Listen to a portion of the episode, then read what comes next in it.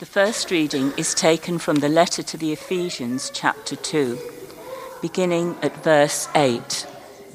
It can be found on page 206 of the New Testament section of the Church Bible.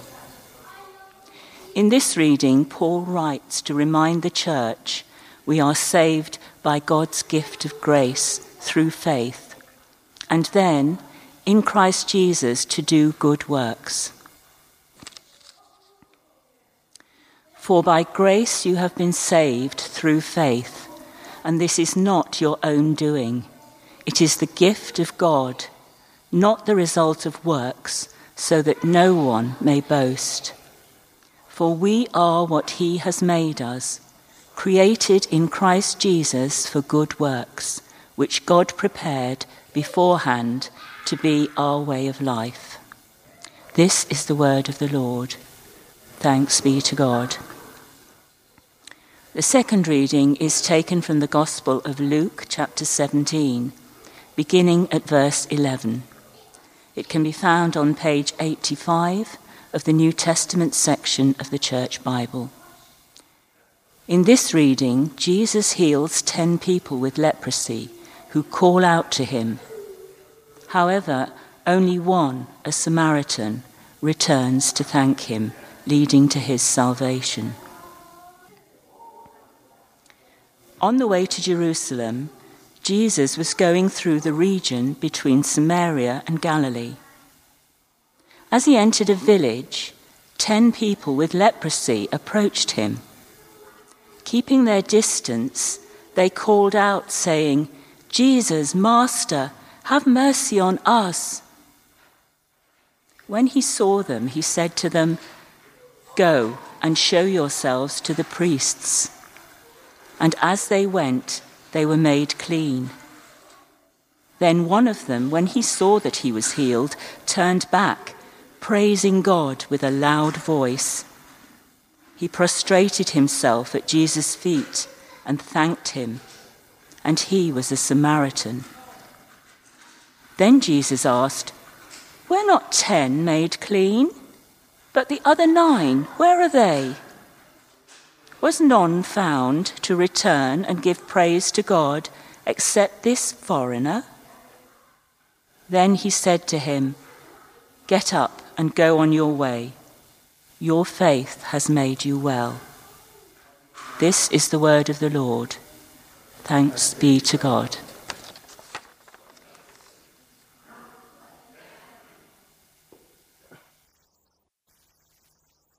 Thank you, Rosemary. Today is World Leprosy Day. So, as we look at this text from Luke's Gospel, what I'm praying is this I'm praying that the Spirit of God would bring it to life for you, to show you what your role might be in God's mission, and how you could play your part and the difference you can make through these five marks of mission that we were thinking about last term. So, shall we pray?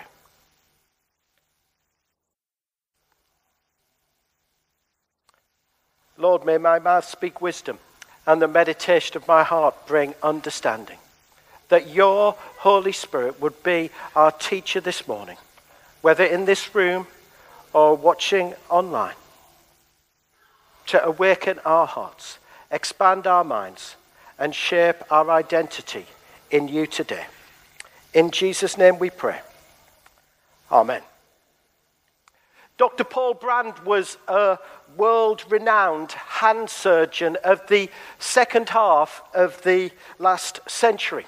He was known for his pioneering orthopedic work, which transformed the lives of thousands, maybe tens of thousands of leprosy patients around the world. His work, as a result, earned him numerous awards and honours. He would meet on many, many occasions Gandhi, Albert Schweitzer, Mother Teresa, even Prince Philip. Another Philip, Philip Yancey, perhaps today the most respected and influential Christian author across our world, would write this of Dr. Paul Brand that he was the wisest and most brilliant man he'd ever met. Whenever Paul Brand was asked why he devoted so much of his life to what many see as the lowest people on this planet, he would talk of an encounter. An encounter that happened in 1947 in a place called Chingleput, which is a few miles south of what is now Chennai in India. And it was there that Paul Brand saw a young man who was struggling to take his sandals off. The reason he was struggling to take his sandals off was because his hands had been deformed by leprosy. As a result, he went over and looked at those deformed hands. He then touched and shook those deformed hands and felt them in his own. And in that moment, as an orthopedic surgeon, he realized how he could change that man's life. In this moment, if you like, the words of Frederick Buechner came alive to him that the place where God calls you and me is the place where your deepest gladness and the world's deepest need meet. His life would never be the same again. Everything changed in that moment as he felt a call of the Spirit of God upon his life to work as an orthopedic surgeon. And at that time, the only orthopedic surgeon that was treating people with leprosy. Maybe as you think about your own life, maybe if you're coming, maybe you might feel towards the second half of your life. You can recall similar moments. Maybe more than one. Maybe as you're maybe approaching midway in life, or you still think of yourself like me as quite young, then you can maybe think of a moment where it was that you felt a call of the Spirit of God and it kind of changed the direction and it changed your life. For what did Rosemary read for us in that first reading? For we are a work of God. We are all what He has made us. As the psalm said, we are fearfully and wonderfully made, who by the gift of God's grace have been saved through faith in Jesus Christ and then created in Him for good works, which He has prepared before the foundation of this world. What that means now in terms of leprosy patients as a result of Paul Brand change and encounter with the Spirit of God, it means that now, unlike then, many of the operations undertaken today on leprosy patients aren't amputations as they were then, but they're reconstructive surgery on hands and other limbs. However, what still remains is the emotional, the emotional pain that the people with leprosy suffer from. Those deep scars that often go way, way to the center of our own being because they're still stigmatized, still discriminated against in many parts of our world. And it was both the physical and the emotional suffering that Jesus encountered that day as he heard those 10 people with leprosy cry out for help. Just so we can know where we are in the story, just so we can kind of plot where we might wonder where about in Israel are we in this particular occasion. We read in the text, don't we?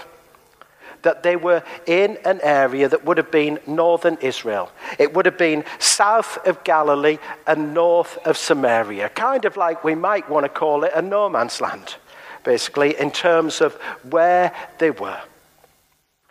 And in Jesus' day, like today, people with leprosy were both marginalized they were ostracized. They were separated and excluded from the rest of society. In public, let's think about this. In public, let's think about you as I look out at you.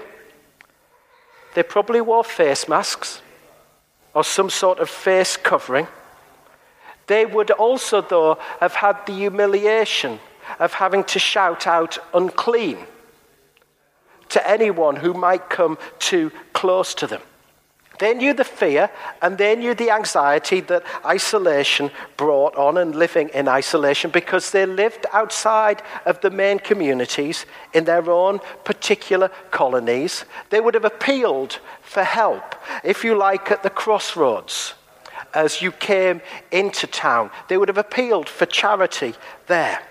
They were experts in physical and social distancing. That's the reason we read that they call out to Jesus from a distance as they shout out for mercy. You see, like COVID, leprosy is caught in a similar way through droplets of moisture passed through the air.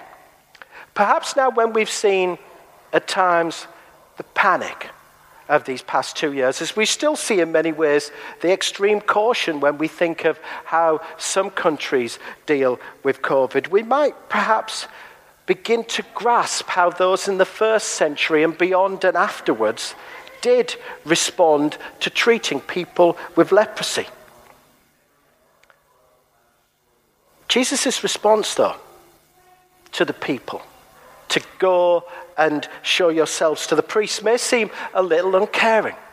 It may seem a, a little confusing for us today until we realize that in those days, under the law of Moses, it was only the priest who could declare someone with leprosy as cleansed, just like it was only a priest who could declare them unclean in the first place.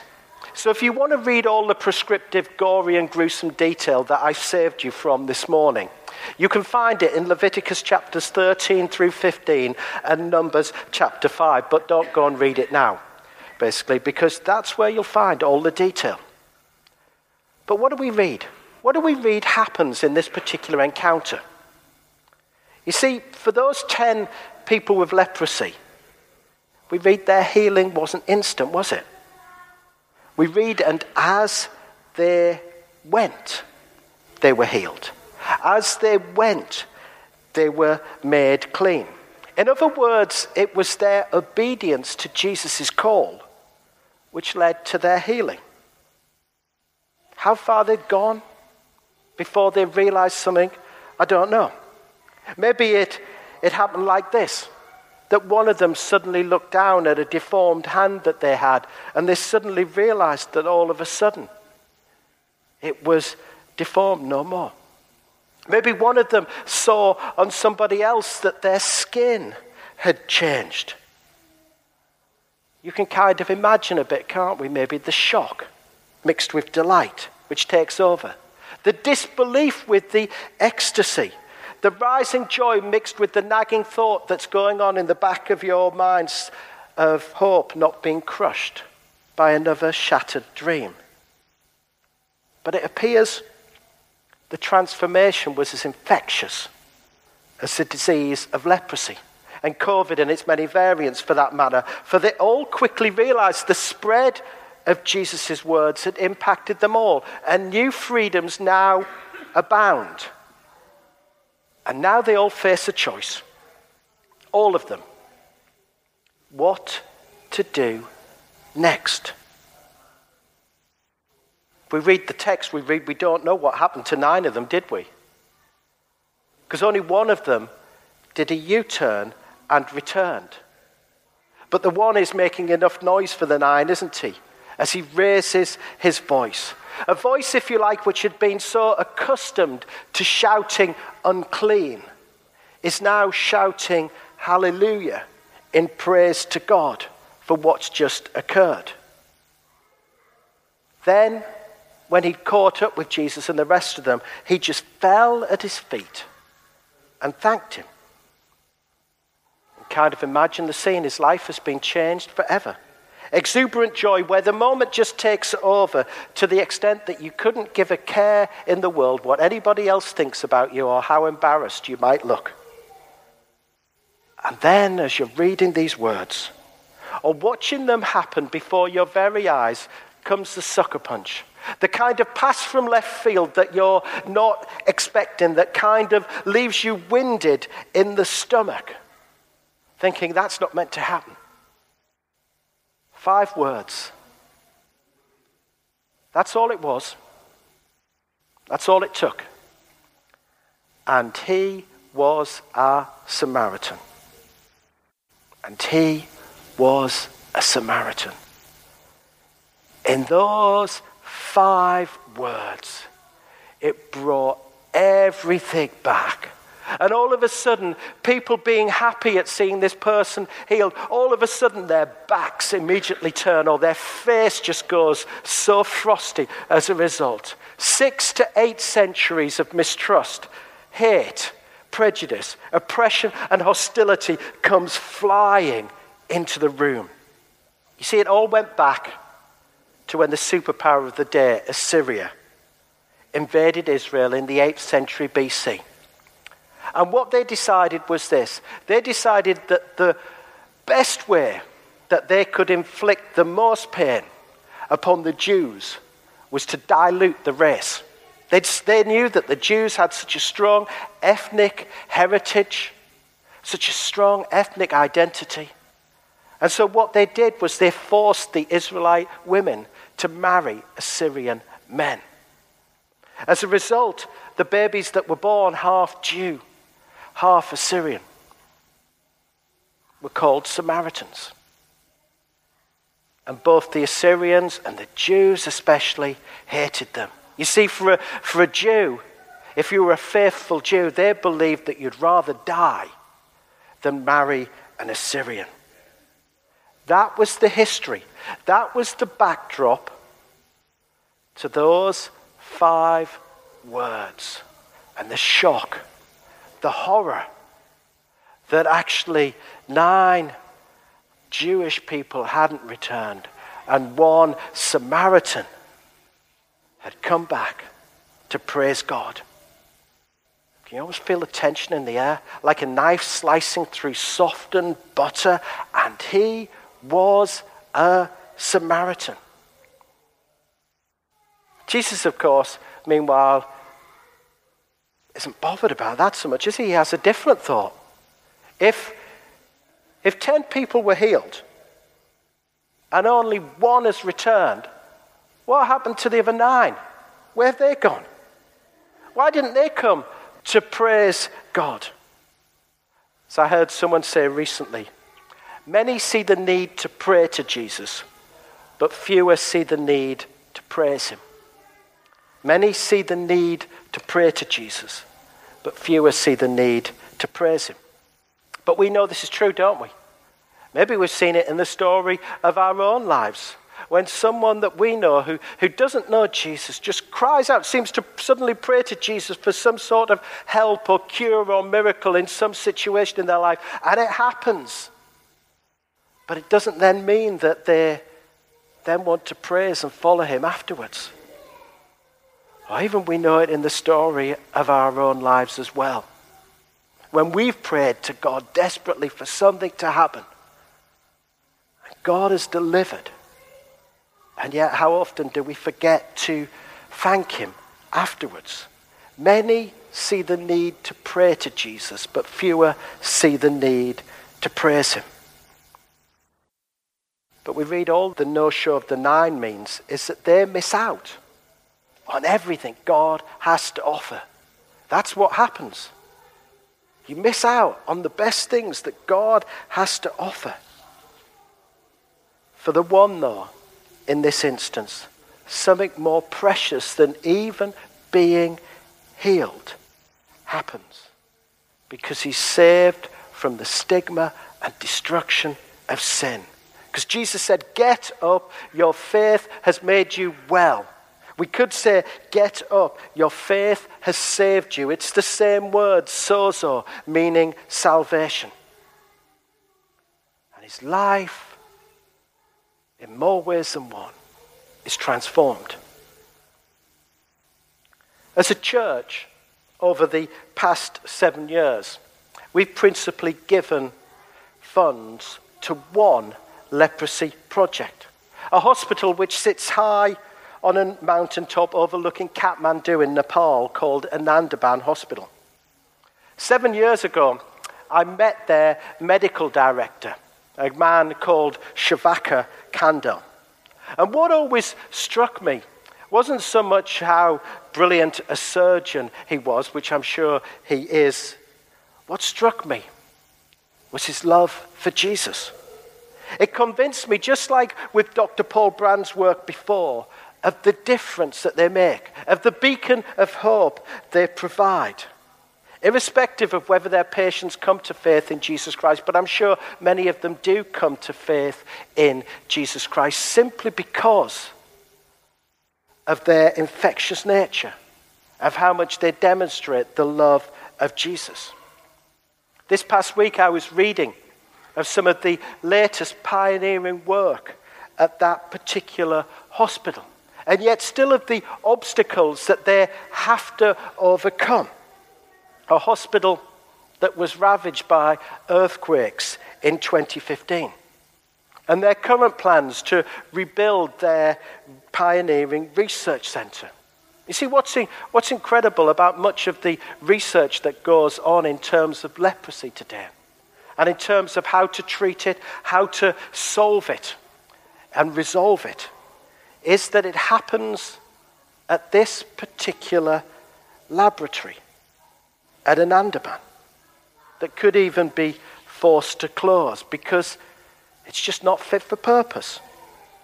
Yet it's amazing how this tiny, cramped, crumbling lab, think not of the smartest hospital that we might think of and all the incredible equipment that might be around and how clean it looks. Think not of that. Think of a tiny, cramped, crumbling lab perched in the trees on the side of a Himalayan foothill overlooking Kathmandu.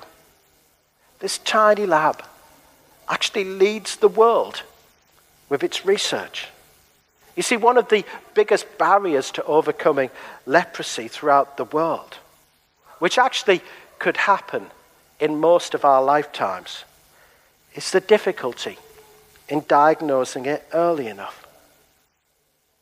Yet, this lab in Anandaban They've been developing this diagnostic test that can actually diagnose leprosy on one of these a smartphone. It's incredible. The new research director there, or the current research director there, is a woman called Dr. Deanna Hagge. She will talk when you meet her, when you speak to her. She'll talk about the same particular event an event where she just heard the call of God. And she knew it was the Spirit of God in some way that was putting God's plan upon her life, just like it had happened 75 years before with Dr. Paul Brand. As a church, since 2015, over the past six and a half years, we did a bit of a tally up as to how much, how many, how much funds have we given as a church. And we worked out across our congregations that we've given well in excess of £30,000, most of which is to this particular hospital. We know that those funds have been matched either by the UK government or the Jersey Overseas Aid Commission. You see, it's part of a rich heritage that if, if people said to me, oh, well, describe, describe St. Ouen's Church to me, to people, I might talk quite quickly about a rich heritage that I've seen in recent decades in this church to the role of compassion and justice, which, if I'm honest, I, I don't see in other churches across this island. You see, as we continue to come through COVID, I think as a church we now find ourselves in one of these crossroad moments about what to do next in the new different in terms of what our future mission priorities should be. As we think about and as we reflect upon those five marks of mission. Remember that card that Brian gave you last September? You know, if you've, if you've lost it, I noticed there was still some on the table, or if you never, you never got one. These five marks of mission. authorized, if you like, by the Church of England and the Anglican Church worldwide. To proclaim the good news of the kingdom of God, to baptize, teach, nurture new disciples, to respond to human need by loving service, to transform unjust structures in society, including tackling violence of every kind, to look at how we will sustain and look after creation and this earth. And you see, what that doesn't mean is kind of, well, just saying, well, we'll just give some money. Because that isn't good stewardship. Neither is it saying, oh, well, you know best, Ian. You just decide. Because that isn't good stewardship either, is it? You see, today if you like, as we think about our mission funds over this year, is a renewed call just like we've tried to do over this past decade now for each of us, to think as part of this church, to act in our own lives and to ask in our own lives, what's my role? Where is, where was, if you like, the Dr. Paul Brand moment of the Spirit of God? Or where is, or what was the Dr. Deanna Hagge, if you like, encounter with the Lord for you? You see, one of the things that the past two years has done is it makes is it's made us so self-absorbed. Where all of a sudden we've kind of thought more and more about ourselves. And actually, if we're going to live in the new normal, the new different, we have to look out of ourselves and we have to start to think of others. You see, no doubt, I'm sure that will mean that we will continue to support some of those agencies that we have in the past.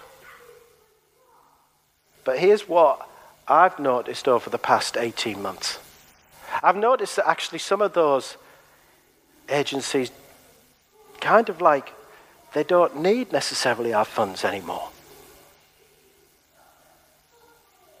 And it's actually, well, what are the new ones? What are the, what are the new ones that are going to come? Because it's always about new life. Christianity is always about new life, isn't it? With death and resurrection. What are the new opportunities that we might embrace as well as the existing ones? What are those opportunities that the Holy Spirit just wants to willingly give us, not begrudgingly, but just willingly give us if we'll take that opportunity to bring hope, to transform lives through Jesus Christ. In the name of the Father, and of the Son, and of the Holy Spirit. Amen.